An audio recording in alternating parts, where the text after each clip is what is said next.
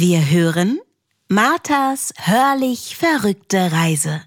Eine Fortsetzungsgeschichte in 24 Folgen mit 24 Stimmen aus der Hörregion Hannover.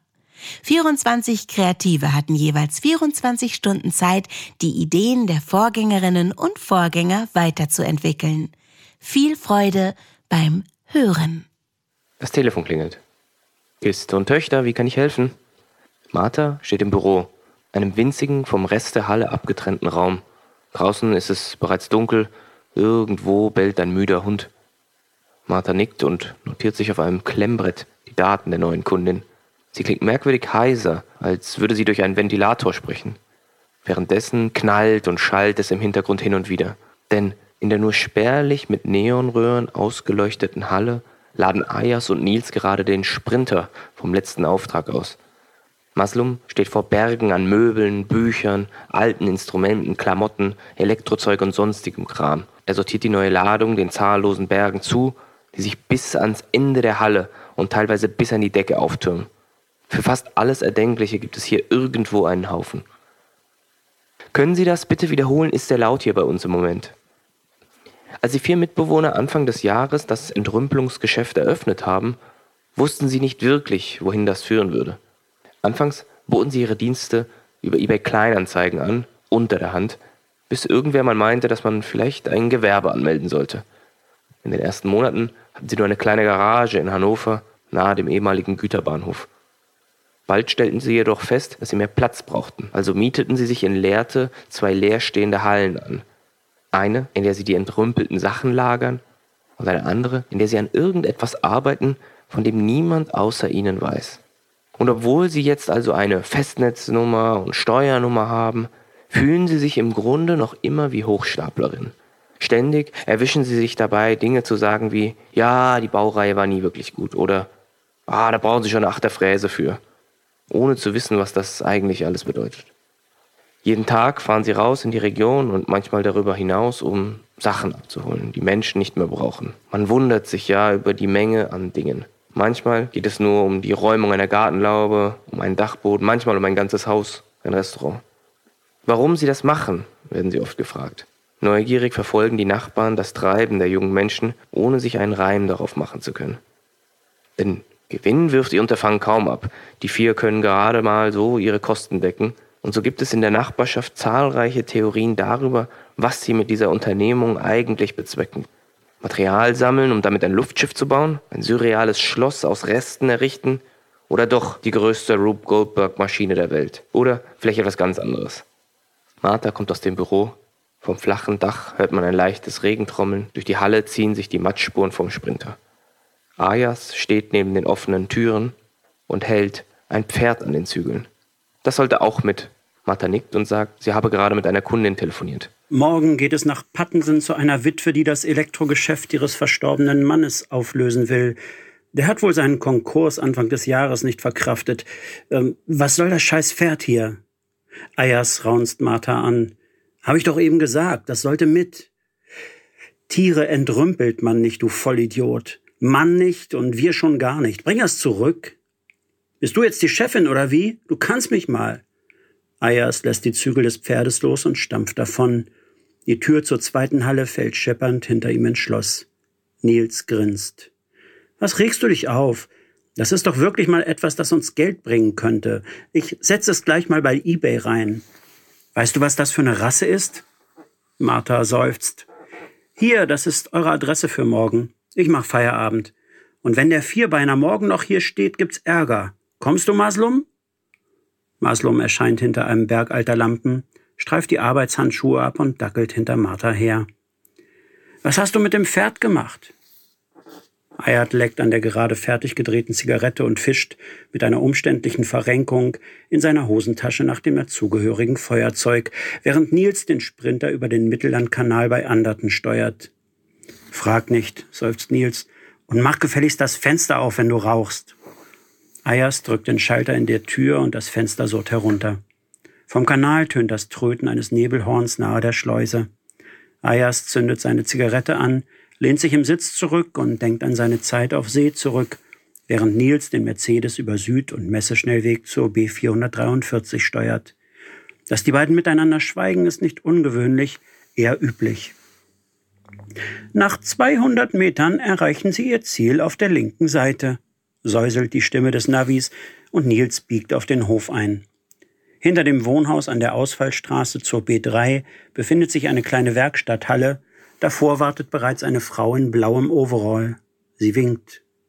Nils stoppt neben einem VW Caddy und stellt den Motor ab. Also, eine Witwe hätte ich mir eigentlich ein wenig älter vorgestellt, sagt er, während Ayers bereits aus dem Wagen springt. Ihr kommt von Kiste und Töchter? Schön, dass es so schnell geklappt hat. Das ist unser Markenzeichen, flirtet Ayers. Ob Villa oder Tümpel, schon morgen entrümpelt, wie wir immer gern sagen. Moin, ich bin Ayers. Das ist Nils. Moin, erwidert die junge Frau, Karin. Dann kommt mal rein.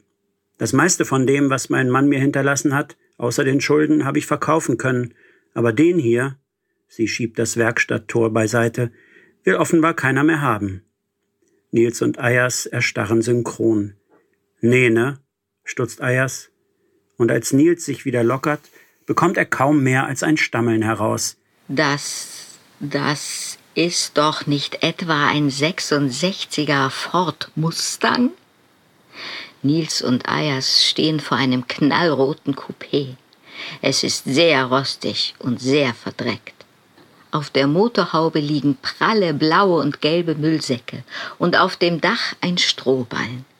Dem Running Horse auf dem Kühlergrill scheint das nichts auszumachen. Brillant strahlt das Emblem wie neu. Noch ein Pferd, lacht Ayers.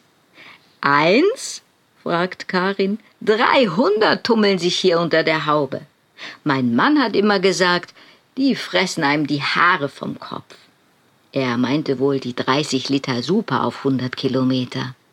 Also, wenn ihr mich fragt, der Mustang knallt laut, stinkt viel und rostet rasant. Drum taugt er zuletzt nur noch zum Hühnerstall. Immerhin im Stall auf Rädern.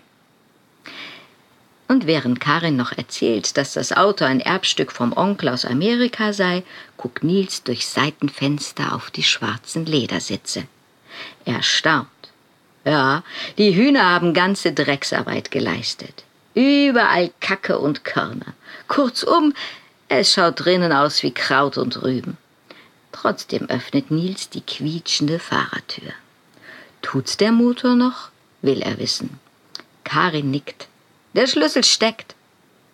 Nils streift mit dem Handschuh etwas Stroh und Federn vom Leder, steigt ein und versinkt im Sitz.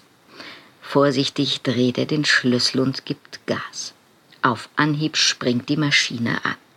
Nils gibt mehr Gas und acht Zylinder brummen laut. Wow, was für ein sonorer Sound. Mit dem Steuer in der Hand und geschlossenen Augen cruist Nils nun durch Hannover. He, steig aus! unterbricht Ayas Nils Traumtour. Wir müssen los. Und zu Karin gewandt, meint er fast liebevoll, das alte Schätzchen nehmen wir mit. Auf der Rückfahrt klingelt das Handy. Was wir im Hänger transportieren? wiederholt Nils Marthas Frage und wollte sagen, ne Sinfonie aus simpler Technik und purer Energie. Doch. Peng! Was war das? Was ist los bei dir, Martha? Aber Martha ist schon weg vom Hörer. Mist, Mist, Mist, Mist. Ayas schweigt. Ayas schweigt häufig. Er summt aber zufrieden, ganz in Gedanken bei dem neuen Auto und seinen Plänen mit diesem Schatz. Er hat viele, sehr viele und große noch dazu. Willst du nicht wissen, was ich gehört hab? Ayas? Nee, den Knall habe ich ja auch gehört. War ja laut genug. Wundert dich das gar nicht? Warum wundert es dich denn? Vielleicht ist es diesmal etwas Ernstes? Wohl kaum. Der Rest der Fahrt verläuft schweigsam, aber nicht schweigsamer als sonst. Als sie in die Einfahrt einbiegen, erblicken sie schon Martha. Diese steht ganz lässig rauchend an die Hallenwand gelehnt. Ihre Locken sind etwas angesenkt, aber bloß ein bisschen. Gibst du mir auch eine, Martha? Doch Ayas wartet keine Antwort ab und nimmt sich eine von Marthas Zigaretten. Das macht er immer, und Martha hat sich bereits abgewöhnt zu antworten. Nils parkt den Sprinter und gesellt sich anschließend zu den beiden, achtet dabei aber darauf, nicht im Rauch zu stehen. Was war das denn für ein Knall vorhin? Ach, das Übliche. Hab's dir ja gesagt. Ayas nimmt einen so lang und eklig stolzen Zug von seiner angeeigneten Zigarette, dass den beiden anderen vom Zusehen schlecht wird. Weißt du, was wir mitgebracht haben? Eine Sinfonie aus simpler Technik und purer Energie. Ein 66er Ford Mustang. Martha jedoch antwortet viel zu unbegeistert für Nils Geschmack. Super. Kann Maslum bestimmt gut für unser Dings gebrauchen. Weiß sie etwa nicht, um was für einen Schatz es sich handelt? In dem Moment kommt Maslum aus der Halle, klopft sich den Ruß ab und rezitiert. Die Affen brüllen es laut. Wer hat dieses Ding gebaut? Der Lachs wollt helfen, hat's versaut. Maslum hat man's nicht zugetraut. Doch seht nur und bitte staunt. Affengebrüll? Ach, kommt einfach mit. Das wollt ihr sehen. Ayas wirft seine nur halb gerauchte Zigarette weg und Martha war eh schon fertig. Alle folgen Maslum in die zweite Halle. Nicht dein Ernst. Du hast es wirklich geschafft. Es stinkt fürchterlich und kreischt. Nein, brüllt. Das ist ja ein was, was, was ist denn das? Martha fasst sich an die Stirn. Maslum strahlt mit dem Stolz eines Vaters, während den anderen ein hausgroßes Rätsel ins Gesicht geschrieben steht. Vor ihnen prangt eine sich selbst versohlende Maschine, hunderttausend Einzelteile, die rattern, knattern, schnalzen, rotzen, puffen und knallen. Maslum, ich, doch Ayers versagt die Stimme. Krass, was? Liebevoll fährt Maslum mit der rußschwarzen Hand über ein blank poliertes Edelstahlrohr. Ich dachte, ich, ich nenne sie Engelsgesang. Nils wiegt den Kopf. Wieso können Sie singen? Nein, gibt Maslum zu, aber ich dachte, weil sie so schöne Töne von sich gibt. In diesem Moment stößt das Monstrum schwarzen Qualm aus irgendeinem Loch, etwas fatzt und ein Gummiriemen schießt Nils ins Kinn. Au, scheiße, ich mag das Ding nicht. Ayas findet endlich seine Sprache wieder. Maslum, du verrücktes Genie, du, aber ich hatte sie mir irgendwie anders vorgestellt. Ganz anders, pflichtet Nils bei, der sich sein flammendes Kinn reibt. Die Freude verpufft aus Maslums Gesicht. Ayas spürt die Verunsicherung. Vergessen ist die Euphorie über den Fort, vergessen die Hingabe zu dem Pferd. Moment, wo zum Henker steckt eigentlich das Pferd? Egal. Das hier ist wichtiger, viel wichtiger. Ayas hebt beschwörend die Hände. Okay, Leute, verfallen wir nicht in Panik. Sorry, Ayas, ich fällt Maslum ihm ins Wort. Es ist einfach so passiert. Ayas patscht Maslum aufmunternd auf die Schultern. Das weiß ich doch. Aber vielleicht versuchen wir uns zu erinnern, weshalb wir eigentlich hier sind. Sofort schießt Marthas Arm in die Luft und sie schnippt voller Eifer. Ich, ich, ja, Martha, um die Welt zu retten. Martha lächelt in die Runde. Doch Ayas schüttelt den Kopf. Oh, aber hast du nicht?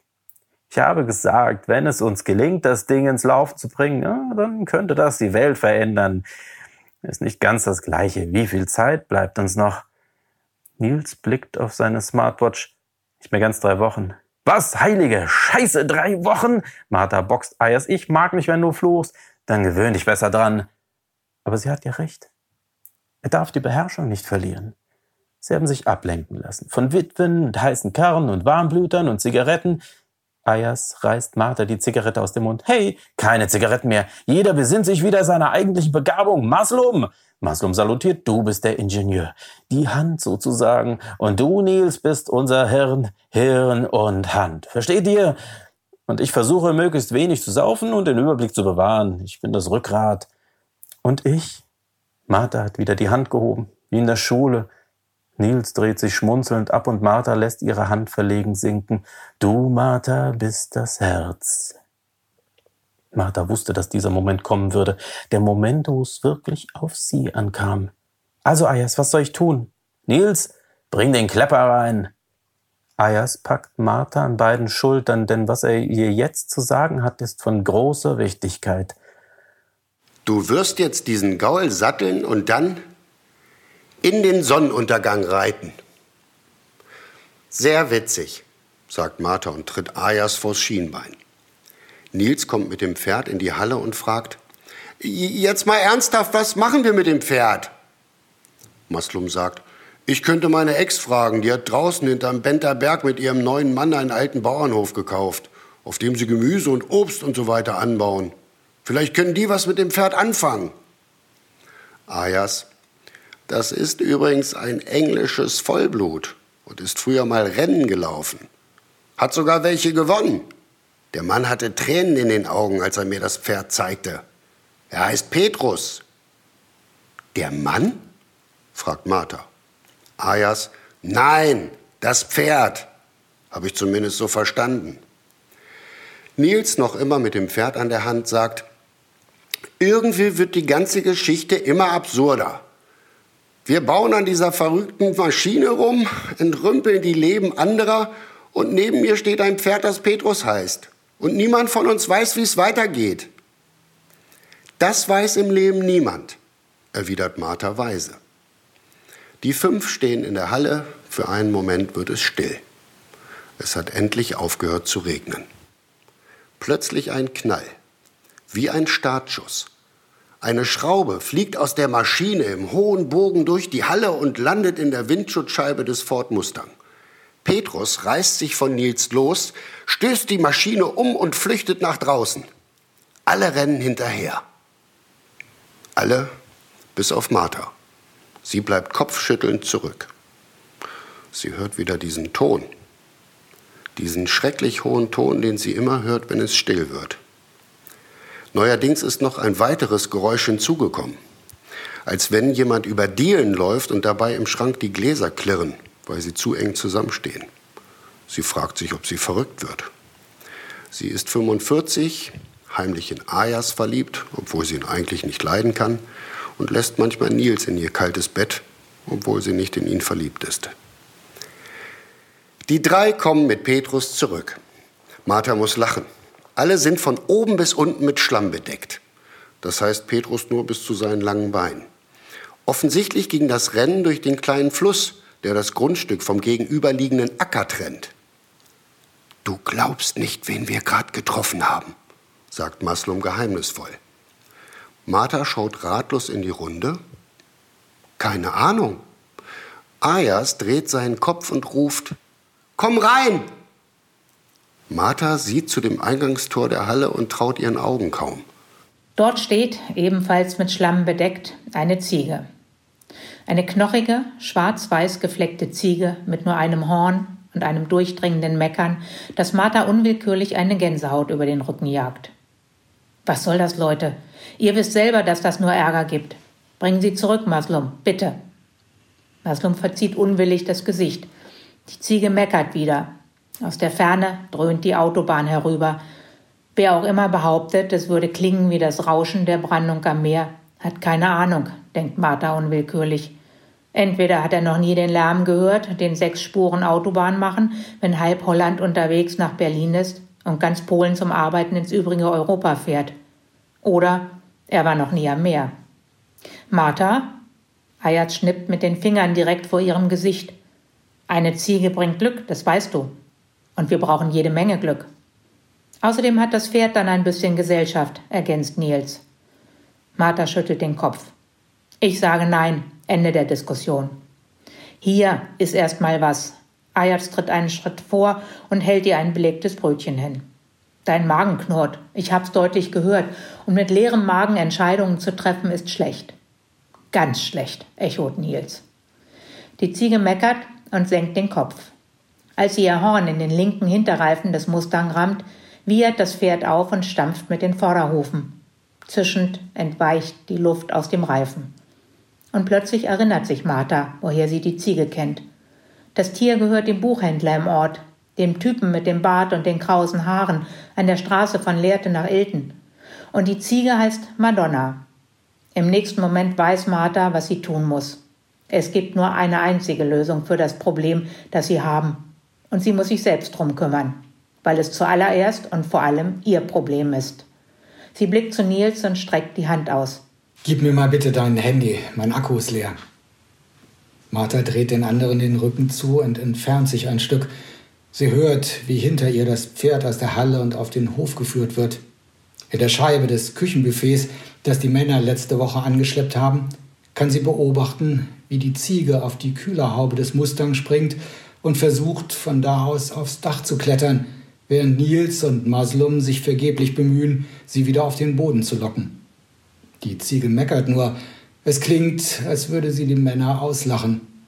Endlich kommt Marthas Verbindung zustande. In ein paar kurzen Sätzen erklärt sie, was los ist. Die Antwort ist eher lakonisch. Tut mir leid, Martha, ich kann dir nicht helfen.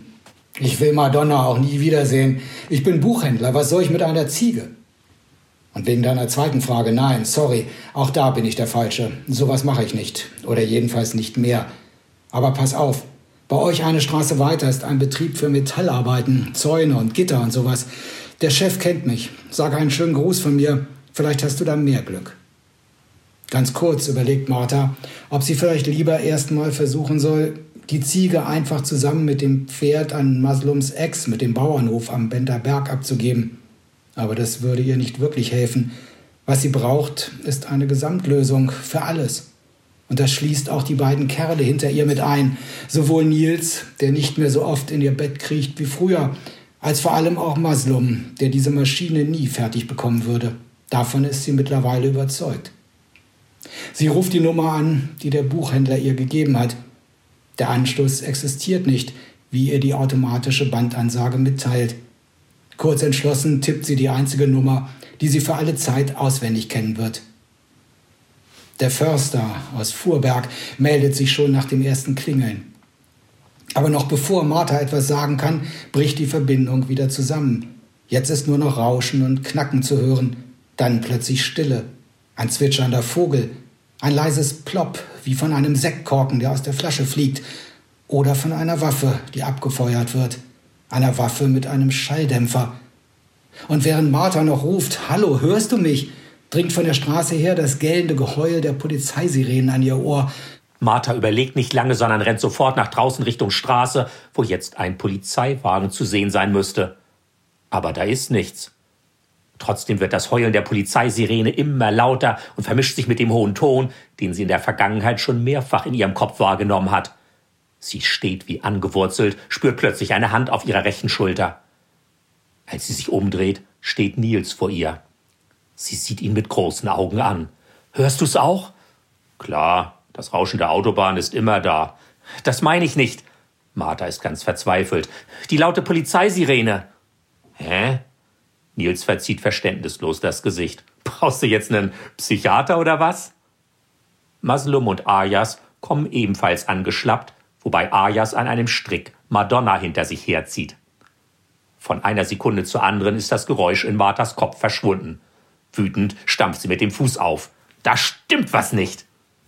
Den Eindruck hab ich auch, grinst Ayas. Wahrscheinlich bist du total überarbeitet. Nein, nein, hört doch mal, äußert Martha mit einem Anflug von Verzweiflung. Wir hören keine Sirenen, unterbricht Nils. Die Nähe zu Tieren beruhigt und macht glücklich, sagt Ayas leise zu Maslum mit Blick auf die Ziege. Verdammt, könnt ihr Männer die Klappe halten und mich zu Wort kommen lassen? trompetet Martha. Die drei Männer stehen stumm und erwartungsvoll da. Nur die Ziege fängt laut an zu schmatzen. Ich habe versucht, mit dem Auftraggeber für unsere Maschine zu telefonieren. Aber das Gespräch riss gleich ab und ich habe so etwas wie einen Schuss aus einem Schalldämpfer gehört. Vielleicht ist er ermordet worden. Was? tönt es ungläubig aus drei Männerkehlen. Ich meine, es geht schließlich um eine Maschine, die die Welt verändern könnte. Du hast zu viel Krimis geguckt, winkt Nils ab. In den letzten Wochen ist doch alles völlig normal gelaufen. Eben nicht. Vor 14 Tagen, als ihr alle unterwegs wart, bin ich aus einem unerfindlichen Grund tagsüber in der Halle eingeschlafen. Ach, Du pennst, während wir arbeiten? spottet Maslum. Martha lässt sich nicht beirren. Als ich aufgewacht bin, habe ich Hufgetrappel gehört, obwohl kein Pferd in der Nähe war. Kurze Zeit später haben wir diesen Gaul bekommen. Danach habe ich immer wieder Geräusche gehört. Zum Beispiel ein Scheppern und zeitversetzt fällt mir eine Tasse runter. Die Sirene könnte mit einem Verbrechen zusammenhängen. Oder auch nicht, bekundet Nils. Ich glaube, du bildest dir das alles nur ein. In diesem Moment fährt langsam ein Fahrzeug aufs Grundstück. Da kommt die Polizei, murmelt Maslum. Der Strick für Madonna entgleitet seiner Hand und die Ziege wittert sogleich ihre Chance, wieder abzuhauen. Sie galoppiert dem Polizeiwagen munter entgegen, der sich noch in der langsam werdenden Anfahrt befindet. Die Scheinwerfer des Autos sind angeschaltet, da es nach dem Regen etwas neblig geworden ist und blenden die vier Freunde, die immer noch sehr verdutzt vor dem Eingang der Halle stehen. Hier spricht die Polizei. Bitte bleiben Sie stehen, machen keine hektischen Bewegungen und nehmen Sie langsam Ihre Hände hoch. Knarzt es durch die Lautsprecherdurchsage. Die Ziege hatte diese Art von Lautstärke und Blendung nicht erwartet, fällt sofort in eine Schreckstarre und streckt alle Viere von sich in die Luft. Maslum, hast du bei unserer Steuererklärung auch alles richtig gemacht? Kann sich Ayas nicht verkneifen. Nils und er versuchen ihr Kichern so gut es geht zu verstecken. Maslum ist zu gelähmt, um etwas zu erwidern. Hört sofort auf damit, das ist nicht witzig, raunt ihnen Martha mit heiserer Stimme entgegen. Die Türen öffnen sich und zwei Polizistinnen steigen aus dem Fahrzeug. Wir sind auf der Suche nach einem gestohlenen Polizeipferd, erklärt die junge Polizistin. Was? rufen alle vier gleichzeitig wie aus einem Mund. Es ist ein dunkelbrauner Wallach, ein Hannoveraner, mit Gravuren in allen Hufen, also leicht zu identifizieren. Das Pferd wurde mir von einem Mann unter Tränen geschenkt, erklärt Ayas. Können Sie den Mann beschreiben? fragt die junge Polizistin. Nein, leider nicht, lenkt Nils ein. Tatsächlich ist es dieses Jahr schon das dritte Mal, dass so etwas passiert. Deshalb werden wir das Pferd später abholen lassen. Der Dieb schafft es nie, die Pferde zu verkaufen und ist anscheinend dann doch nicht skrupellos genug, um sie einfach ins Freie laufen zu lassen, sagt die ältere Polizistin. Wo befindet sich das Pferd jetzt? Auf dem Hof, sagt Martha und lässt ihre Arme langsam sinken. Die anderen tun es ihr gleich. Die beiden Polizistinnen steigen wieder in ihren Wagen und fahren rückwärts aus der Ausfahrt. Maslum und die Ziege haben es geschafft, sich aus der Starre zu lösen. Maslum spricht langsam und leise. Ich brauche jetzt einen Espresso und eine riesige Tafel Schokolade. Ich bin sowas von dabei, schießt es aus Martha heraus. Nils und Ayas tauschen Blicke aus und stimmen den beiden anderen stumm nickend zu. Die vier gehen mit noch etwas wackeligen Beinen zurück in die Halle und setzen sich an den Esstisch, der neben der kleinen selbstgebauten Küchenzeile steht. Maslum kümmert sich um den Espresso, während Nils und Ayas die Schränke nach Süßigkeiten durchwühlen. Martha findet ihr Ladekabel unter einem Haufen von Papieren wieder und schließt ihr Handy an. Auf einmal hört man nur einen Laut von Martha. Ein bisschen, als ob sich jemand von hinten an sie rangeschlichen hat und sie daraufhin erschrickt. Sie starrt auf ihr Handy, entsperrt das Display und tippt in Windeseile ihren PIN ein. Oh Gott, entfährt es ihr. Zwölf Anrufe in Abwesenheit. Ich muss mich bei unserem Auftraggeber melden. Sie tippt auf die Nummer, die ohne Namen bei ihr eingespeichert ist, und legt das Handy ans Ohr. Es tut es nur einmal. Dann nimmt sofort jemand ab und Martha hört die aufgeregte Stimme ihres Auftraggebers. Martha, ich bin überfallen worden. Bitte seien Sie vorsichtig. Zwei Verbrecherinnen, die bei mir als falsche Polizistinnen aufgetaucht sind, haben mir die Pläne für die Maschine gestohlen. Er möchte weiterreden, als Martha ihm zuflüstert. Sie sind schon... Weiter kommt sie nicht. Sie spürt den Lauf einer Waffe in ihrem Rücken. Sie hört eine ärgerliche Stimme raunzen. Gib das Handy her, sonst knallt's!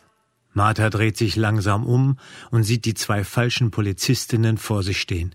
Die eine richtet eine Waffe auf sie, die andere hält Nils und Ayas in Schach. Wo ist Maslum? überlegt Martha und überreicht der Polizistin das Handy. Die nimmt es, schmeißt es in eine Ecke und bellt. Anscheinend ist sie der Boss der beiden Gangster. Ihr setzt euch alle an den Tisch und verhaltet euch ruhig. Martha, Ayas und Nils folgen dem Befehl. In den Köpfen der Freunde breiten sich die unterschiedlichsten Gedankenpläne aus. Martha denkt, hier sitze ich mit Ayas, den ich liebe, und mit Nils, mit dem ich so schöne Stunden verbracht habe.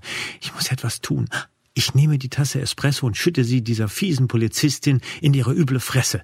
Leider ist ein Espresso nicht sehr ergiebig. Ayas denkt, ich glaube, dass Martha in mich verliebt ist. Ich möchte nicht, dass ihr etwas passiert. Ich könnte aufspringen und meinen Kopf wie ich es in vielen Actionfilmen gesehen habe, gegen die Stirn der fiesen Polizistin stoßen. Oder ihr den Espresso in die Schnauze gießen. Nils denkt, bevor ich sterbe, würde ich gern noch einmal mit Martha schlafen. Auf der anderen Seite habe ich gerade total Lust auf diesen verdammten Espresso, der da vor mir steht. Oder ich kippe ihn der fiesen Polizistin in ihr mieses Gesicht. Dann passiert etwas, das eigentlich nur in einem Film, in einem Western passiert. Draußen hören mit einem Male die Vögel zu zwitschern auf. Der Wind, der bisher an diesem Tag einigermaßen wenig blies, wird ganz stumm. Auch in der Halle kehrt eine kaum beschreibbare Stille ein. Eine Grabesstille? Eine man hätte eine Stecknadel auf den Boden fallen hören können Stille? Nein. Es ist die berühmte Stille vor dem Sturm. Denn bevor die beiden Gangster-Polizistinnen sich fragen können, wo der vierte junge Mensch abgeblieben ist, kommt Maslum mit dem angeblich gestohlenen Polizeipferd in die Halle geritten. Wie Don Quixote mit einer improvisierten Lanze und Rüstung. Neben ihm Madonna, die Ziege, die allein galoppiert, so als ob sie Sancho Panza schon abgeworfen hat. Die Polizistinnen richten ihren Blick zu dem hereinstürmenden Maslum. Dies nutzen die drei Freunde, sie greifen nach der Espressotasse und bemerken, dass dies keinen Sinn hat. Maslum schreit wie ein Wilder. Die falschen Polizistinnen richten ihre Waffen auf den jungen Mann, das Pferd und die Ziege. Maslum ruft seinen Freunden zu, jetzt ist es an der Zeit, die Maschine anzuschalten, auch wenn wir sie noch nie getestet haben. Martha schaltet den gelben Knopf an. Ayas ziehe den linken Hebel nach unten. Nils rede der Maschine gut zu. Jetzt geschieht alles blitzschnell und die Gangsterinnen wissen nicht mehr, auf wen sie ihre Waffen richten sollen. Während die drei zur Maschine laufen, rammt die Ziege mit ihrem Einhorn den Boss der beiden falschen Polizistinnen. Petrus, das englische Vollblut, reitet die andere um. Die drei Entrümpler führen die Anweisungen ihres Freundes aus. Urplötzlich fängt die Maschine an zu leuchten und zu blinken. Ein Getöse setzt ein und auf einmal fühlt es sich an, als wenn Raum und Zeit ein Erdbeben haben oder mindestens einen Schluck auf. Als Martha wieder zu sich kommt, vernimmt sie ein Glöckchen klingeln. Zum ersten Mal ist die von Maslum entwickelte und liebevoll auf den Namen Engelsgesang getaufte Maschine aktiv. Das hier ist der nie durchgeführte Probedurchlauf, aber in echt. Ein bläuliches Licht taucht die gesamte Küche in einen durchdringenden Schein und lässt für einen Moment das alte Gemäuer des Gebäudes transparent erscheinen. Martha kann durch die dicken Ziegelsteine bis zum Güterbahnhof sehen. Doch das ist nicht alles, wo sie hindurchsehen kann. Sie sieht durcheinandergewürfelt auf dem Küchenboden verteilt Petrus, ihre drei Mitbewohner, die zwei falschen Polizistinnen und Madonna. Alle reiben sich etwas benommen den Kopf. Außer Madonna und Petrus. Aber die beiden schauen aus der Wäsche, als wenn sie sich gerne den Kopf reiben würden, wenn sie könnten. Und durch alle sieht Martha hindurch. Sie sieht durch die Fassaden hindurch und erkennt ihr eigentliches Wesen. Ayas, ihr heißgeliebter Ayas. Sie sieht, dass das Grundmotiv seines gesamten Handelns Angst ist. Angst, nicht der Boss zu sein. Angst, übersehen zu werden. Angst, verlassen zu werden. Kein Wunder also, dass er sie so auffällig, abfällig behandelt. Das ganze Angeranze, Zigaretten klauen und ignorieren. Nicht, dass er sich noch verletzlich macht. Sie sieht, wie Maslum durch die Enttäuschung seines Lebens gezeichnet ist. Die gescheiterte Ehe mit einer Frau, zu der er nun versucht, den Kontakt zu halten, indem er ihr ständig gerettete Tiere für ihren Bauernhof hinterm Benter Berg vorbeibringt. Wie ihn diese Enttäuschung dazu treibt, seine ganze Aufmerksamkeit und Liebe Dingen zu widmen, statt Menschen. In diesem Fall Engelsgesang. Sie sieht, wie die eine falsche Polizistin kriminell wurde, weil sie sich wünscht, ihren Kindern ein besseres Leben zu ermöglichen. Und die andere einfach nur mal was erleben will. Sie sieht, wie Petrus sich nach einem Leben auf Wiesen fern der Rennbahn sehnt. Wie Madonna immer noch ihrem Horn hinterher trauert, dass sie ein kleiner, viel zu kräftiger Junge, den sie einmal sehr liebte, abgerissen hat. Und sie sieht Nils, der traurig ist und sich übersehen fühlt, wenn er so einen wahnsinnig guten Spruch bringt wie eine Symphonie aus simpler Technik und purer Energie und ihm keiner zuhören will.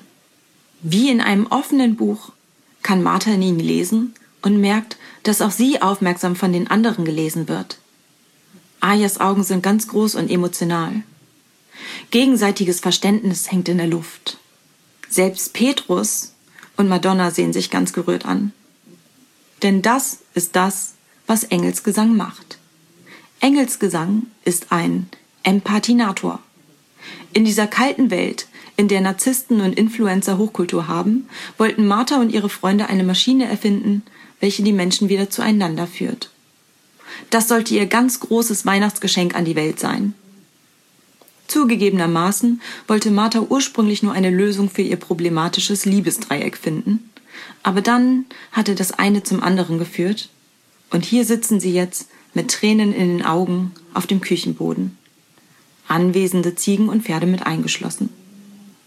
Leider steckt der Empathinator Engelsgesang noch in der Entwicklungsphase und voller Macken. Wie schief das gehen kann, zeigt sich im nächsten Moment, als Martha ein erneutes Glöckchen klingeln hört und es plötzlich laut knallt. Martha fühlt sich ein wenig benommen. Zum einen von der neuen Sicht auf die Dinge, die der Empathinator in ihr auslöst. Zum anderen von der plötzlich seltsam aussehenden Umgebung um sie herum. Martha traut ihren Augen nicht. All die Dinge um sie herum wirken bedrohlich groß. Die Scheune wirkt so riesig wie ein Flugzeughangar. Stühle und Möbel um sie herum ragen so hoch zum Scheunendach wie die drei warmen Brüder in Linden zum Himmel. Martha spürt nur ihren nervösen Atem und den laut pochenden Herzschlag, ehe Nils sie mit einem Aufschrei in die neue Realität zurückholt. Shit! Wie konnte das denn passieren? Was hast du da für ein Ding gebaut? ruft er, während er Maslum wütend am Kragen packt und schüttelt. Wir sind so klein wie Kellerasseln. Und dieses großartige Gefühl von eben ist auch verschwunden. Mach das wieder rückgängig. Hörst du? Maslum nach Luftring blafft zurück. Ja, sorry, Mann. Das kann ich nicht. Ich habe ja gesagt, dass die Maschine noch voller Macken ist. Verstört schauen sich die vier hilflosen Freunde und die beiden Fake-Polizistinnen an. Martha bemerkt schadenfroh, dass die Waffen der Polizistin, mit denen sie eben noch bedroht wurden, von der Maschine verschont geblieben sind. Aus einem Impuls heraus geht sie stampfend auf die Anführerin zu und gibt ihr eine satte Ohrfeige. Na, seid ihr jetzt zufrieden? schreit Martha die beiden Fremden an. Martha, komm runter.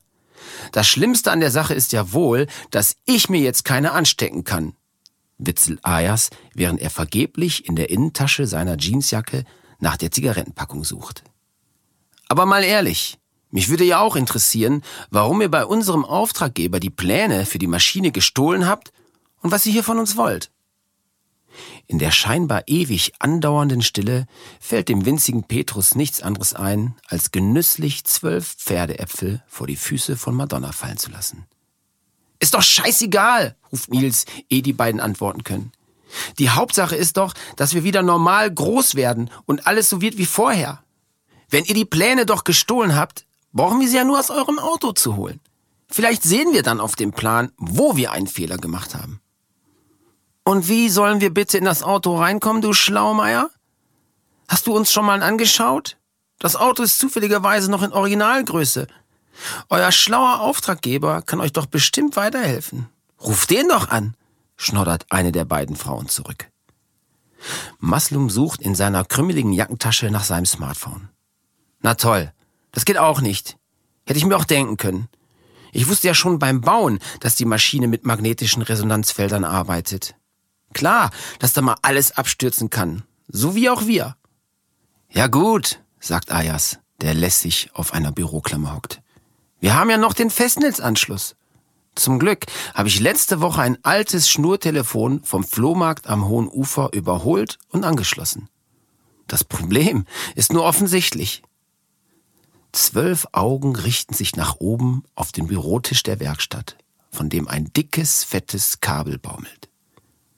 Nils spuckt sich in die Hände, fixiert noch einmal den Bürotisch, das Kabel, atmet etwas zu laut durch. Seine Mitbewohner, Ziege Madonna, das Pferd, die falschen Polizistinnen scheinen ihren Atem angehalten zu haben. Dann läuft er los. Vorbei an kleinen Splittern, die aus dem Boden lugen, vorbei an Staubmäusen und Glasscherben der Mustangscheibe, durch die vorher noch die Schraube geflogen war. Alles scheint ihm ewig her zu sein. Dann springt er ab und kommt sich dabei unglaublich leicht vor. Er denkt an die Witwe Karin, an Buchhändler irgendwo am Rande Hannovers, an das Pferd und ob es wirklich Petrus heißt. Plötzlich taucht endlich das Kabel vor ihm auf, schwarz und unendlich lang. Er reißt seine kleinen Arme und Hände nach vorn vor den Oberkörper. Ein Superheld, ein Weltenretter, ein fliegender Entrümpel auf dem Weg zum Festnetztelefon. Ob Villa oder Tümpel schon morgen entrümpelt, sie werden darüber lachen, wenn die Welt etwas besser geworden ist. Dann greift er zu, ballt die Hände zu Fäusten und stürzt zu Boden. Ein dumpfer Schlag. Ein tiefes Atmen. Draußen ein fernes Auto. Das Blätterrauschen. Und plötzlich wieder ein Glöckchenschlag, blinkende, leuchtende Lichter, Raum und Zeit erleben ein Erdbeben oder zumindest einen Schluck auf. Die Wände wären transparent. Maslum zieht das verkleinerte Handy aus der Tasche, starrt nervös auf den Empatinator, Engelsgesang und murmelt irgendwas von magnetischen Resonanzflächen. Die Welt um ihn herum scheint in Bewegung. Er wächst wieder. Die Wände scheinen sich mit Farbe zu füllen. Der Mustang, der Bürotisch, das Festnetztelefon. Er kann ihre Gegenständlichkeit fühlen, ihre Konsistenz. Scheiße, sagt Nils. Egal, sagt Martha. Ich habe den gelben Knopf einfach nochmal gedrückt. Maslum und Nils schauen erst an sich herunter, dann schauen sie Martha ungläubig an. Das funktioniert bei Druckern, diesen WLAN-Routern und den meisten technischen Dingen am besten. So lange drücken, bis es passt. Und eine Fernbedienung kann jeder kleine Mensch benutzen. Nils betrachtet Martha wie eine völlig andere Frau. Er schläft gern mit ihr, aber diese Martha kennt er noch nicht. Klug ist sie, cool und irgendwie größer. Auch Maslum scheint der Realität noch nicht ganz zu trauen und klopft mit seinen Fingerknöcheln gegen die Maschine. Ging es hier gerade um seine Ex-Frau? Hat er etwas vom Benter Berg erzählt? Er schaut sich verunsichert um. Die zwei falschen Polizistinnen sind nah aneinander gerückt. Ayas ist rot geworden. Möchte jemand über irgendwas reden oder können wir einfach weitermachen, sagt Martha. Nils lächelt. Diese Martha. Maslum schaut nicht ohne Stolz auf seine Maschine. Ich wollte doch nur mal etwas erleben, seufzt plötzlich eine der falschen Polizistinnen. Da klingelt plötzlich das Festnetztelefon. Nils springt reflexartig nach oben, nur um sich dann daran zu erinnern, dass er nicht mehr klein wie eine Kellerassel ist. Ayas lacht sich halb tot, bevor er lässig abnimmt. Kiste und Töchter? Dann nickt er eine ganze Weile. Er nickt so langsam und regelmäßig, dass es wirkt wie eine von diesen Nackenübungen, die Martha mal eine Woche lang auf Empfehlung ihres Physiotherapeuten gemacht hat. Eine Woche, weil sie danach zu faul war, weiterzumachen. So wie bei den meisten Dingen außer dieser Entrümpelungsgeschichte. Und während Ayas weiternickt, denkt Martha darüber nach, wieso sie gerade bei diesem Entrümpelungsprojekt so lange durchhält. Es liegt sicher nicht an Nils oder Ayas, die sie jetzt dank der Maschine klarer sieht denn je. Madonna stupst mit der Nase gegen ihre Hand. Martha spürt ihren warmen Atem. Da gesellt sich zu dem Fiepen in Marthas Ohr ein anderes Geräusch. Es klingt wie weit entfernter Gesang, der langsam näher kommt. Ein Chor. Plötzlich setzen Geigen ein. Trompetenschall trifft auf Pauken. Martha sieht die anderen an. Ich muss los, sagt sie dann. Wie bitte? fragt Nils. Du haust ab? fragt Maslum. Wir sind hier noch nicht fertig, sagt die eine Nicht-Polizistin, die mit den Kindern, und macht einen benommenen Schritt nach vorn. Ohne die hier könnt ihr wohl kaum was anfangen, oder? sagt Martha und hält ihre Jacke auf. In der Innentasche glitzern zwei Pistolen. Komm, Madonna, sagt Martha. Und Madonna läuft vor ihr zur Tür hinaus. Ach, und bevor ich's vergesse, sagt Martha. Ayas, ich finde, jetzt wo wir es sowieso wissen, kannst du Nils auch endlich mal deine Gefühle gestehen. Ayas, der immer noch am Telefon ist, erstarrt. Also dann, sagt Martha und macht die Tür hinter sich und Madonna zu. Ayas lässt das Telefon sinken. Danach ist es eine ganze Weile still. Irgendwann sagt die andere Nicht-Polizistin, also die mit der gefährlichen Abenteuerlust, ähm, wer war denn das jetzt da am Telefon? Und während Ayas immer noch nach Worten sucht, stapfen Martha und Madonna in Eintracht die leere Straße entlang. Ich find's gut, dass das jetzt raus ist, sagt Martha. Der war wirklich unausstehlich die meiste Zeit. Madonna schaut zu Martha hoch, aus ihren hellbraunen Augen mit den seltsam schmalen Pupillen. Und dann fängt sie an zu singen. Express yourself, hey, hey, hey, hey. Dass die Ziege namens Madonna jetzt eine Gay-Hymne der gleichnamigen Sängerin singt, kommt Martha nach den Erlebnissen dieses Tages beinahe logisch vor. Und so hört sie Madonna zu, während es um sie herum langsam dämmert. Erst als Madonna verstummt ist, sagt Martha, wir werden übrigens wieder umkehren müssen. Es ist schon dunkel und die Jungs machen sich vermutlich Gedanken, wo wir bleiben. Es tat ihr mittlerweile ziemlich leid, dass sie so abrupt aufgebrochen war, aber die Erkenntnis, dass wo etwas Unausgesprochenes zwischen den beiden Männern stand, die ihr am nächsten waren, und die Möglichkeit, dass dies alles zwischen ihnen verändern könnte, war zu viel für sie gewesen. Aber wie mag es wohl die ganze Zeit für Ayas gewesen sein, der Tag für Tag mit Nils unterwegs war und brauchbare Gegenstände für Engelsgesang zusammentrug. Auch wenn sie geknickt darüber war. Dass der Empatinage ihr etwas gezeigt hatte, das sie verwirrte, wurde ihr dadurch nicht das Recht eingeräumt, Ayas vor Nils in so eine Situation zu bringen. Und woher sollte sie sicher sein, ob die anderen es in dem blauen, alles transparent machenden Licht genauso gesehen haben wie sie? Der Weg endete vor dem Hauptbahnhof. Und als sie auf Höhe der Straßenbahnschienen ankam und mit der Ziege, die alle Aufmerksamkeit der umstehenden Menschen auf sich zog, auf die nächste Bahn zu warten, hörte Martha einen vertrauten Klang aus dem Untergrund, der durch den Musikgully zu ihr drang.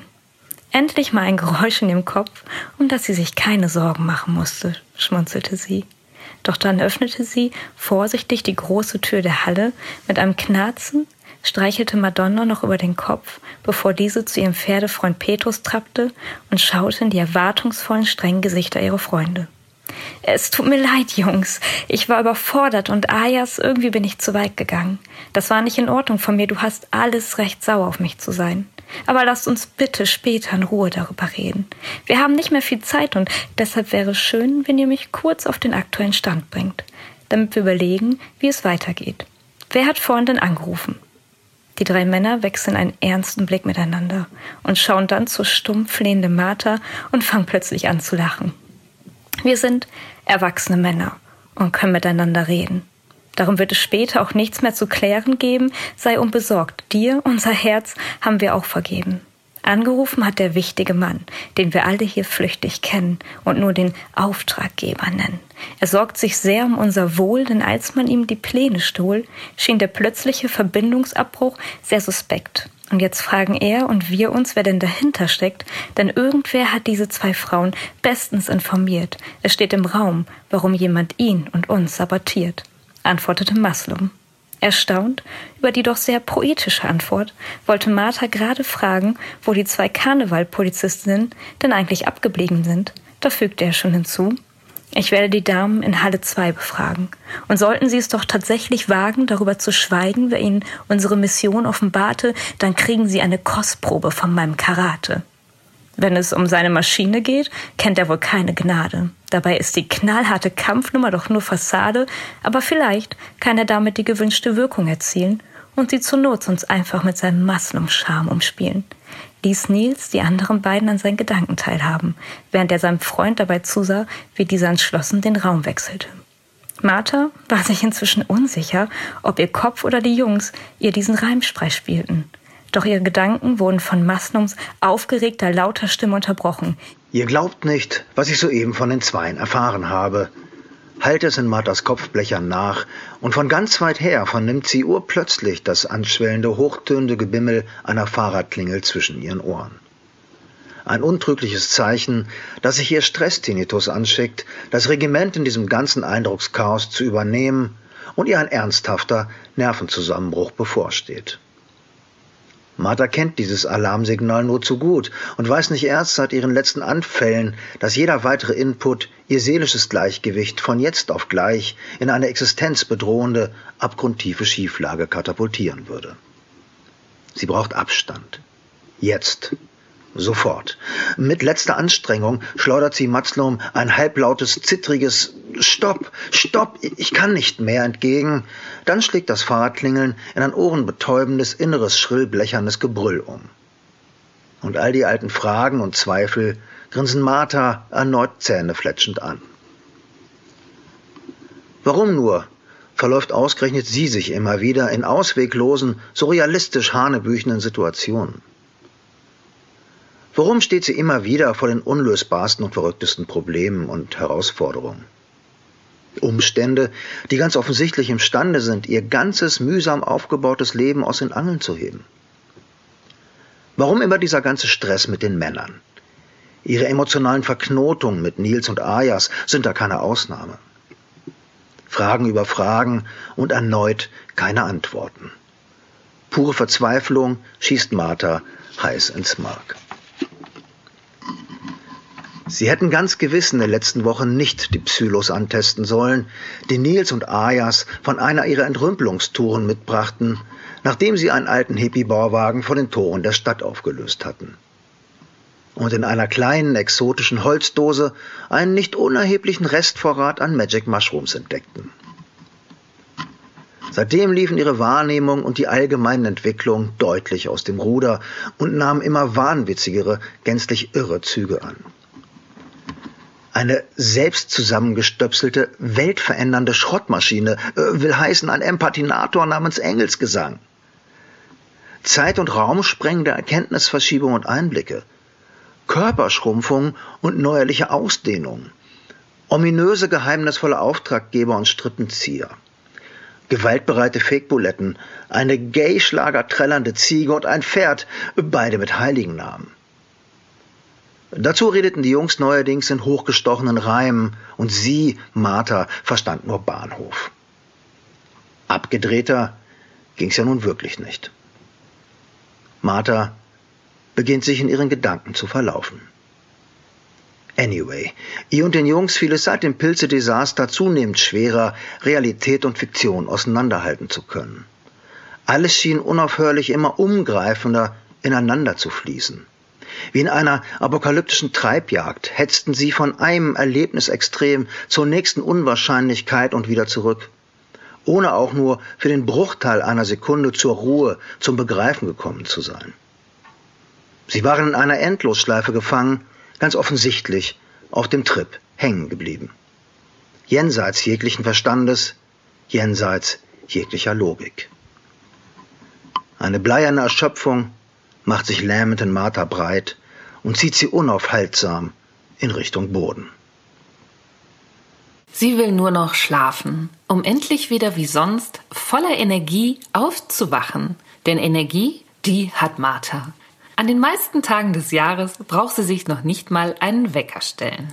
Doch die letzten Wochen haben sie übermäßig geschlaucht. Zum einen der Aufbau ihres Geschäftes, ihr Baby, der Kreislaufwirtschaftsladen Kiste und Töchter oder wie die anderen sagen, das Entrümpelungsgeschäft. Martha investiert alles, was sie hat, in dieses Projekt, weil sie nicht akzeptieren kann und will, dass Ressourcen einfach so verschwendet und Dinge nicht wiederverwertet werden. Wer hätte damit rechnen können, dass sie von jetzt auf gleich so viele Aufträge bekommen und am Ende sogar noch für abgeschobene Tiere zuständig sein sollen?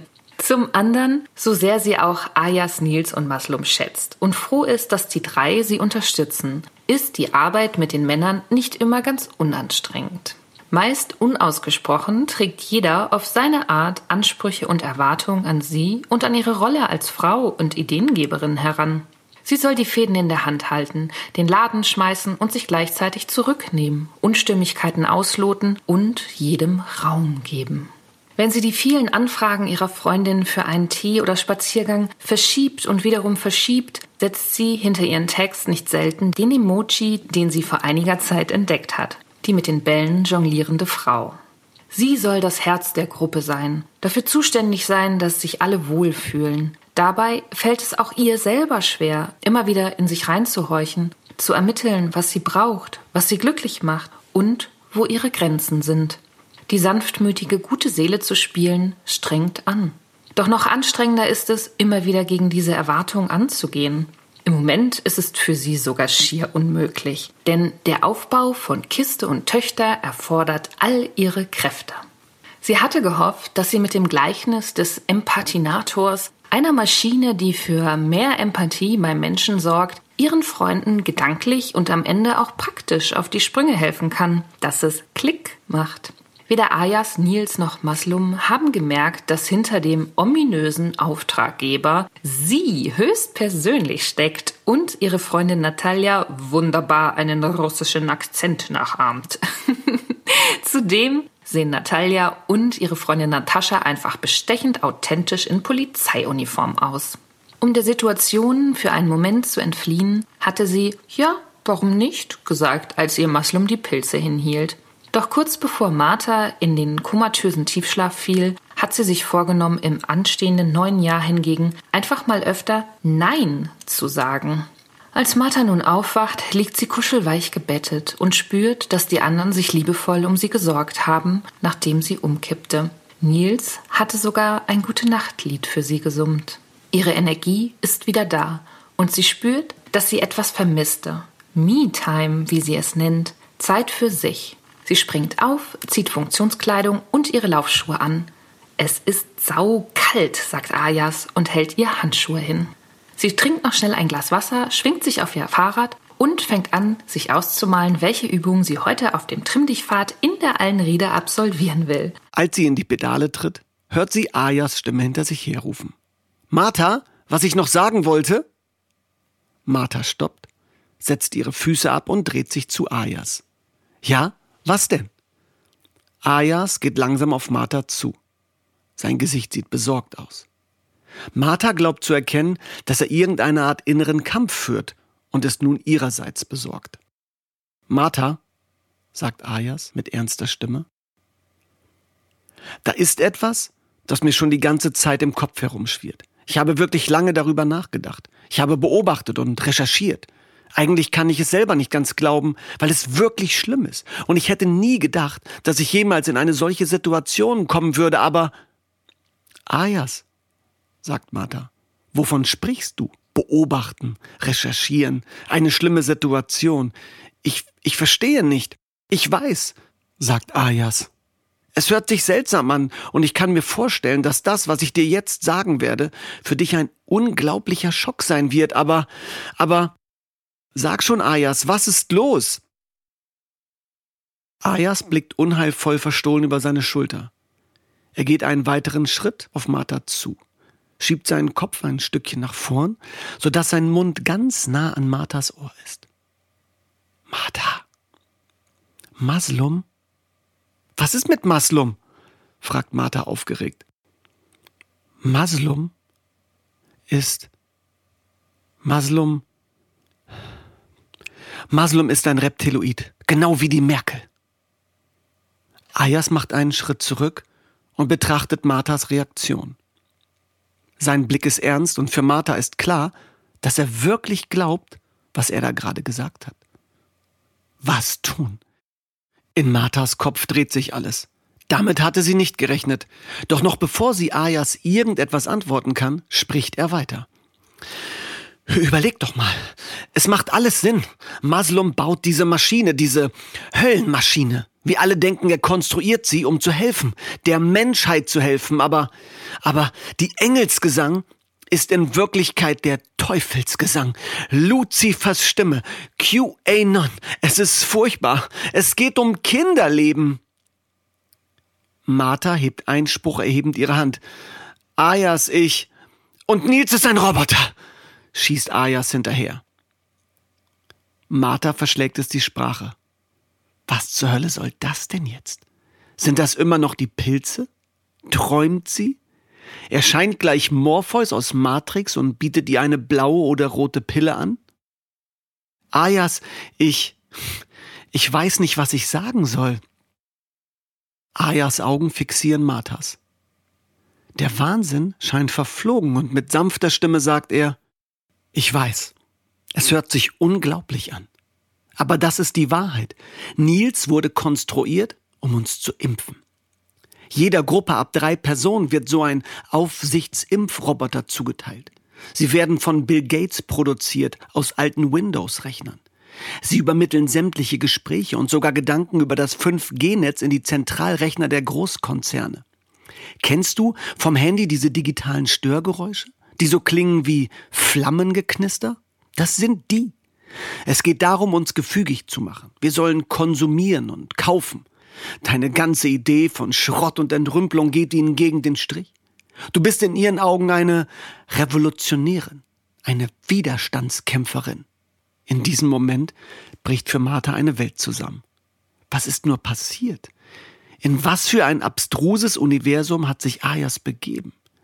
Wie konnte seine Entwicklung in diese Richtung nur an ihr vorbeigehen? Seltsam, denkt sie. Eigentlich bin ich aufmerksam, aber Martha schafft es nicht mehr, ihren Gedanken auszuformulieren, denn plötzlich steht Nils hinter Ayas. Seine Augen funkeln feindselig und in der Hand hält er einen glänzenden, silbernen Gegenstand. Ist es das, was ich denke? Herrje, denkt Martha, dieser Tag läuft komplett aus dem Ruder.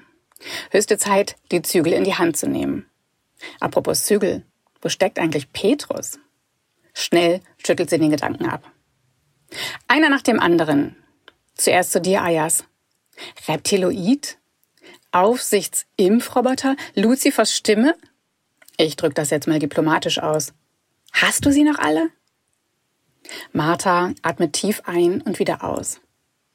Hör mal, wir hatten alle viel Stress in den letzten Wochen. Du musst einfach mal abschalten. Du gehst jetzt nach Hause und machst zwei Tage frei. Okay? Kopfschütteln. Das geht nicht. Ich habe jede Menge Termine und Ah Jas, du musst deinen Kopf mal wieder frei bekommen. Das klappt nicht zwischen staubigen Stehlampen, alten Autos und dem Impaginator. Also, entweder kommst du jetzt mit und drehst mit mir eine Runde über den Trimmlichtpfad, oder aber du schnappst dir deine Vespa und fährst heim. Martha weiß, wie die Entscheidung ausfallen wird. Für Ayas besteht das tägliche Sportprogramm darin, sich die Zähne zu putzen und Brötchen vom Bäcker um die Ecke zu holen. Er würde nicht einmal bis zur zweiten Station durchhalten und eine Zirkeltraining-Einheit vermutlich als akuten Fall für den Europäischen Gerichtshof für Menschenrechte einstufen. Okay. Nils meldet sich zu Wort. Einen Moment noch, sagt er und wiederholt, ist das hier das, was ich denke? Marthas Füße werden kalt und sie beschließt, den Prozess zu beschleunigen. Was denkst du denn, was es ist? Na, der Tortenheber von der Kallhuber. Verständnislos sieht Martha ihn an und auch Ayas scheint Bill Gates und die Reptiloiden für einen Moment lang zu vergessen. Hä? Die Haushaltsauflösung am Montag. Nachdem wir alles eingepackt und mitgenommen hatten, rief die Tochter an. Remember? Sie war außer sich, weil ihr Lieblingserbstück, dieser silberne Tortenheber, aus Versehen mit eingepackt wurde. Seit zwei Tagen suche ich schon wie ein Irrer. Und gerade eben sehe ich das Ding plötzlich neben dem Telefon. Das ist doch Schikane. Den hat jemand dahingelegt. Ungläubig sieht Martha von einem zum anderen. Offenbar ist Ayas nicht der Einzige, dem Überstunden und nörgelnde Kunden zusetzen. Ayas, du fährst jetzt wie besprochen nach Hause und du, Nils, du rufst die Kall, äh, Frau Kallhuber an. Ich fahr jetzt los, sonst ist es nämlich gleich dunkel. Auf dem Weg in die Eilenriede tritt Martha kräftig in die Pedale. Sie hofft, dass das Team bald wieder eine Spur findet. Der Kreislauf-Wirtschaftsladen, der muss einfach ein Erfolg werden. Ihre Mutter hatte überall im Dorf erzählt, dass ihre Tochter nun Unternehmerin sei, in einer echten Zukunftsbranche. Sollten sie den Laden dicht machen müssen, dann würde das hohe Wellen schlagen. Gerade als Martha links Richtung Allenriede abbiegen will, hat sie plötzlich eine Idee. Der Trimmdichtpfad kann warten. Sie würde vorher noch etwas Wichtiges erledigen. Und zwar fiel ihr ein, dass es einen Menschen gab, der ihr einen Gefallen schuldete. Einen Gefallen, der Kiste und Töchter zum Erfolg verhelfen und Martha vor einer potenziellen Blamage im Dorf retten könnte. Mit 20 km/h brettert sie die Bödiger Straße in Richtung Südstadt runter. Obwohl sie seit Monaten in die Einrede fuhr, um einen Ausgleich vom Rümpeln und dem Gelaber der Jungs über das Rümpeln zu finden, ist ihr die rote Backsteinkirche an der Bödeker bisher nie aufgefallen. Vielleicht war in ihrem Schädel auch einfach kein Platz für eine weitere Antiquität. Hat sie doch jeden Tag mit Gegenständen dieser Zeit zu kämpfen. Drei Kirchturmspitzen stechen in die blau-gräuliche Abenddämmerung, welche den Blick auf die Informationstafel erschwert. Martha fährt näher ran, um nach und nach den Namen des Gotteshauses zu entziffern. Dreifaltigkeitskirche. sie schmunzelt, ja, fühlt sich sogar ein wenig geehrt, als sie das rabiate Stundengeläut vernimmt. Erst seit 1951 lässt dessen Hall die Bewohner wieder aufschrecken. Zweimal schon mussten die Glocken dieser Kirche für den Krieg herhalten, steht weiter unten. Und schon zweimal musste Martha herhalten, um Ewin aus der Klemme zu helfen. Denkt sich Martha, steigt aufs Rad und lässt die Dreifaltigkeitskirche hinter sich zurück. Es sind Jahre vergangen, seitdem sie und Ewin sich zuletzt gesehen hatten. Es gibt keine Garantie, dass sie noch in derselben Ecke wohnen würde. Nach ihrem letzten Streit hatte jede darauf gewartet, dass sich die andere meldet. Und so kam es, dass sich am Ende keiner meldete. Ein Gefallen aber verjährt nicht, redet Martha sich ein und tritt stärker in die Pedalen. Sie fährt an Ewins Lieblingsbäcker vorbei, grüßt Schabern vom Späti und merkt, wie sich ihr Atem allmählich beruhigt. Alles scheint beim Alten zu sein. Auch das Licht in Evens Küche leuchtet, als Martha ankommt. Langsam schließt sie ihr Rad ab, den Blick nicht vom Fenster abwendend. Sie geht zur Eingangstür, steht vor dem schmalen Klingelschild und beobachtet, wie ihr Finger sich intuitiv nach oben links bewegt. Evins Name an der Klingel erleuchtet, als sie auf die auserwählte Taste drückt. Ihr Magen zieht sich langsam zusammen, während sie darauf wartet, dass ein Vibrieren der Tür sie ins Gebäude lässt. Während Martha die Treppen hinaufsteigt, hört sie, wie sich im zweiten Stock die linke Tür öffnet. Ein leises Hallo kommt ihr entgegen, ehe sie davor steht und tatsächlich in Evins zarte Gesicht blickt. Sie wohnt also immer noch hier und ist leicht überrascht, Martha vor sich stehen zu haben. Bevor eine von beiden sich tatsächlich traut, etwas zu sagen, stürmt Pico auf Martha, schlägt ihr die Abendkälte vom Gesicht und nimmt dem Treppenhaus die Schwere. Martha nutzt diesen Moment der Leichtigkeit und schaut ihre alte Freundin Evin an. Erinnerst du dich, als du mich damals aufgebracht um drei Uhr nachts angerufen hast? Du warst völlig aufgelöst und hast mich gebeten, mit dir Pferde zu stehlen, fällt ihr Evin ins Wort. Ja, das, sagt Martha, jemanden zu entführen, rät Evin. Ähm, grübelt Martha liebäugelnd. Alles anzuzünden, meint Evin. Hm, Spaß, ans Meer zu fahren, klärt Evin sie auf, und zwar jetzt, sofort. Ja, ich weiß noch, du musstest mal raus wegen einem Haufen Probleme damals, und wir sind direkt losgefahren. Und je weiter weg wir waren, desto mehr hat sich alles aufgeklärt.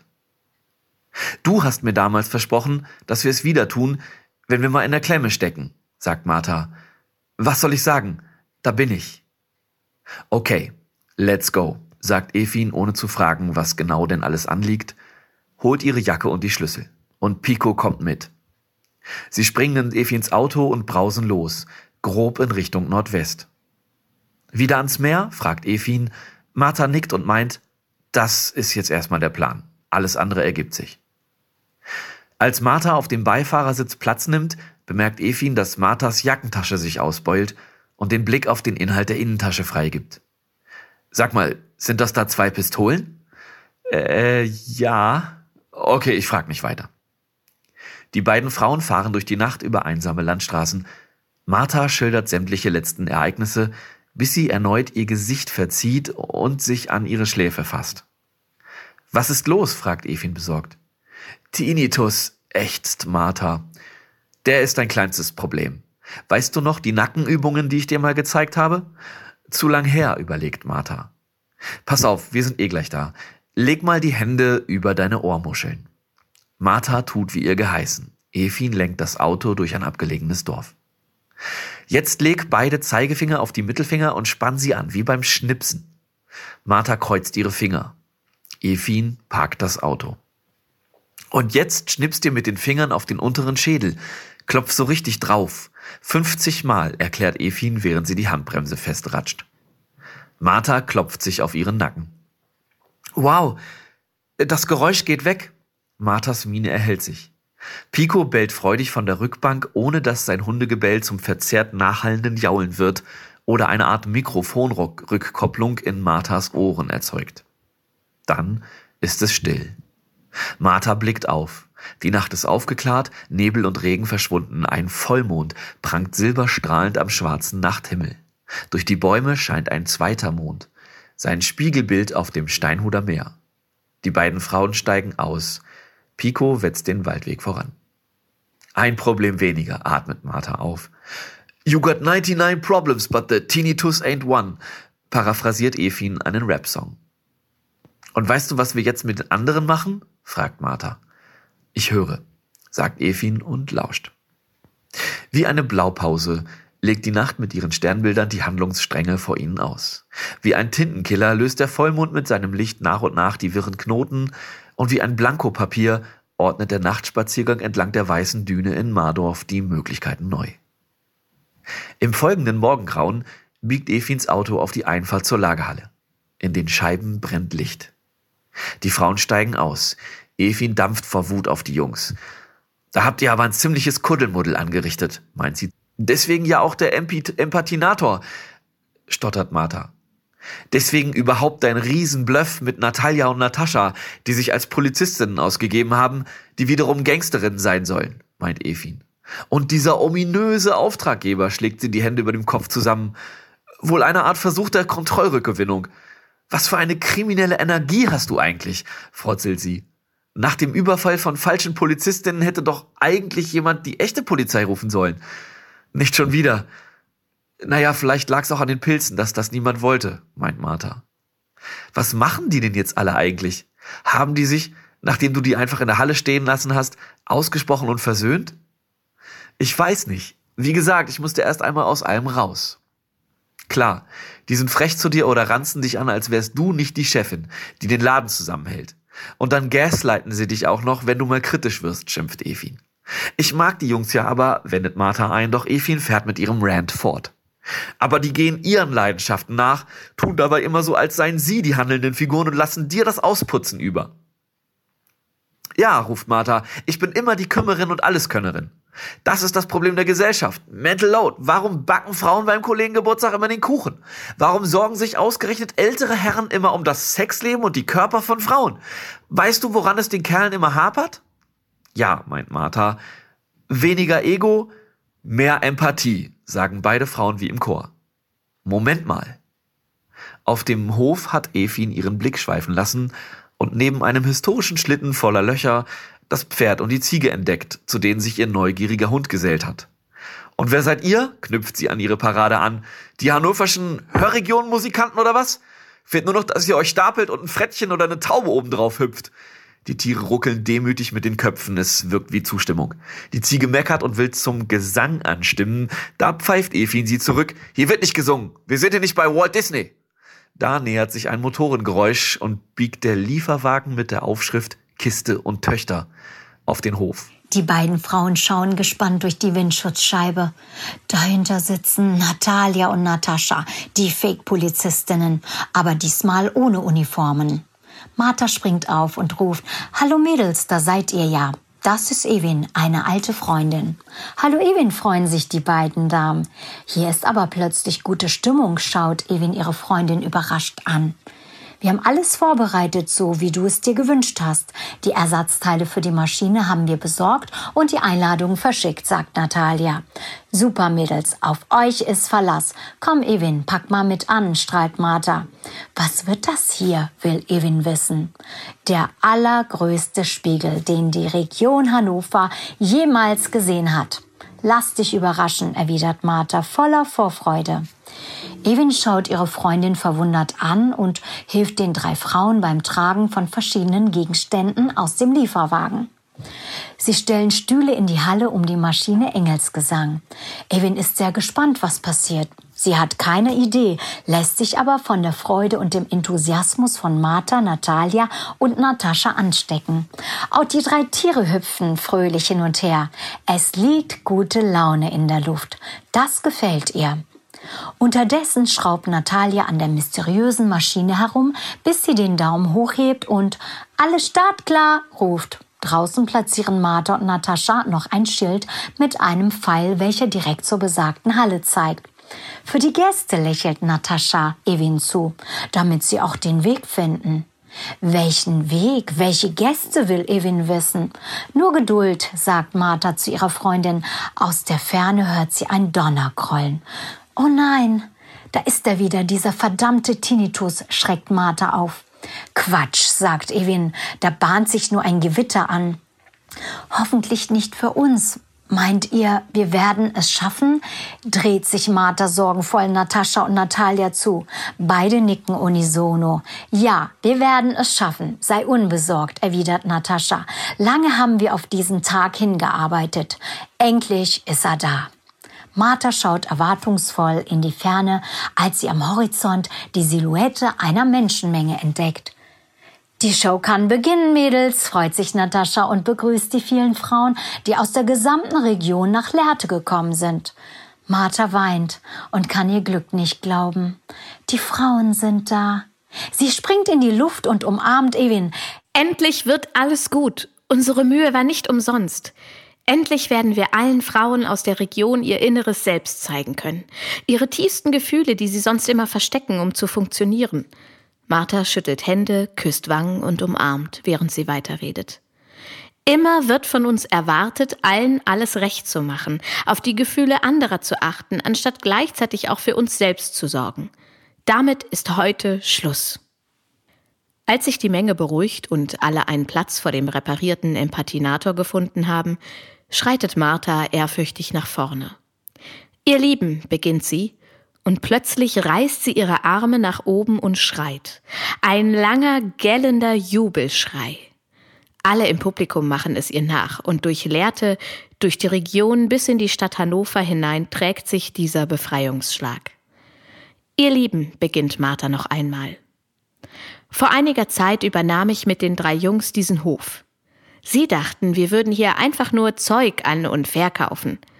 Natalia, Natascha und ich hatten aber von Anfang an andere Pläne. Wir wollten eine Maschine erschaffen. Eine Maschine, die es den Menschen, wenn sie hineinblicken, ermöglicht, ihren Gefühlen freien Lauf zu lassen. Der Empathinator bewirkt, auf die eigenen Gefühle hören zu können und die von anderen ebenso zu lesen. Evi, Natalia und Natascha nehmen sich ergriffen an die Hände. Zum Glück konnte ich Maslum fortwährend überzeugen, dass diese Maschine seine Idee gewesen sei, sein Baby. Und so baute er und wir schlichen uns nachts hier rein und sorgten für die richtigen technischen Details. Es hat lange gedauert, aber wenn ich ehrlich bin, war das nicht die schlechteste Zeit für mich. Sie zwinkert Nils zu, der sich unauffällig mit Maslum und Ayas hereinschleicht. Alle haben in meinem Plan super funktioniert und mir alles geglaubt, und nun ist es soweit, ruft Martha. Ein Raunen geht durch die Menge. Martha zieht an der riesigen Stoffbahn, die den vorderen Teil des Empathinators verdeckt. Zwei Sekunden später blickt die Menge sich selbst an. In einem riesigen Spiegel. Viel Spaß, schreit Martha und drückt den großen roten Knopf. Engelsgesang rattert und knistert. Es hupt, irgendwo steigt Dampf auf und der Spiegel beginnt zu blitzen. Alle starren fasziniert sich selbst an. Hinten schreit eine Frau auf, eine andere beginnt zu weinen, zwei liegen sich in den Armen, man hört ein Das gibt's doch nicht und Chaka, ich schaffe das. Währenddessen geht Martha zu den drei Jungs. Nils und Ayas knutschen. Sie haben auch reingeguckt, erklärt Maslum achselzuckend.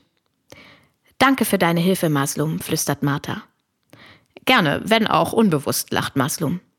Sie umarmen sich. Martha umfasst Maslums Schultern. Wo seid ihr gewesen? Döner essen, sagt Maslum. Ich hab die Jungs eingesammelt. Ayers ist wieder runter von seinem reptiloiden Trip und Nils hat die Kallhuber mit ihrem Lieblingstortenheber wieder glücklich gemacht. Wir wollten gerade in unsere Dönertaschen beißen und dann haben wir diesen Schrei gehört. Martha lacht. Tja, mein Lieber, deine Arbeit ist noch nicht ganz beendet. Was meinst du? Maslum schaut Martha skeptisch an. Martha schweigt grinsend, umarmt ihn ein letztes Mal und schaut sich nochmal glücklich um. Während Engelsgesang langsamer und leiser wird und alle aus ihrer Spiegeltrance erwachen, geht Martha schnellen Schrittes aus der Halle. Schnell holt sie ihren vorbereiteten Rucksack aus dem alten Mustang unter dem Heu hervor, schnallt ihn sich auf den Rücken und läuft los. Denn jetzt kann sie endlich beginnen. Marthas hörlich verrückte Reise. Nachwort. Sie fragen sich, was aus den anderen geworden ist? Nun, in der Region und Stadt Hannover konnte man in den Monaten nach dem Harry Potter-artigen Vorfall in der Entrümpelungshalle einen starken Anstieg der Scheidungs- und Trennungszahlen verzeichnen. Nils, Ayas und Maslum führen das Geschäft erfolgreich weiter. Petrus und Madonna grasen immer noch friedlich nebendran. Nils und Ayas planen eine große Verlobungsfeier, für die sie Natalia und Natascha engagiert haben, die sich inzwischen einen Namen als Eventmanagerinnen gemacht haben. Evin hat ein Yoga-Studio eröffnet. Es heißt Marthas Ohm. Und Martha? Die schreibt ab und an Postkarten. Momentan befindet sie sich irgendwo in Südostasien. Ab und an soll Maslum ihr Ersatzteile schicken, die er dann aus dem Empathinator ausbaut. Denn in Hannover wird der nicht mehr gebraucht. Maslum stellt keine Fragen mehr. Er ist jetzt clean. Dieser Trip mit den Pilzen, die ihn zwischendurch haben glauben lassen, die Halle stünde nicht in Lehrte, sondern in der Nähe des Hauptbahnhofes in Hannover, war ihm zu krass. Jetzt wird alles gut. Das war sie, Marthas hörlich verrückte Reise. Vielen Dank an alle Kreativen, die bei diesem hörlich verrücktem Hörexperiment mitgemacht haben. Wir hörten Juan Escuse, Kersten Flenter, Sibylla Pütz, Anna Darmstädter, Ulrich Klingenschmidt, Oliver Perau, Ulrike Gerold, Wolfram Hähnel, Thorsten Süße, Sabrina Cissay, Tommy Barke, Ruby Schreibzeugs, Milou und Flint, Jan Sedelis, Selene Mariani, Tanja Schwarz, Henning Schade, Jasmin Mittag, Spex, Natascha Mansky, Ilona Becirai, Tobias Kunze, Aida, die Sängerin von Shania und Ninja Lagrande. Mein Name ist Denise Mbay und wenn ihr Lust, wenn Sie Lust aufs Hören von Podcasts bekommen haben, dann hat die Hörregion Hannover noch mehr zu bieten. Der erste Sinn ist eine Podcast-Reihe über das Hören. Auch dort viel Spaß beim Lauschen und auf bald in der Region.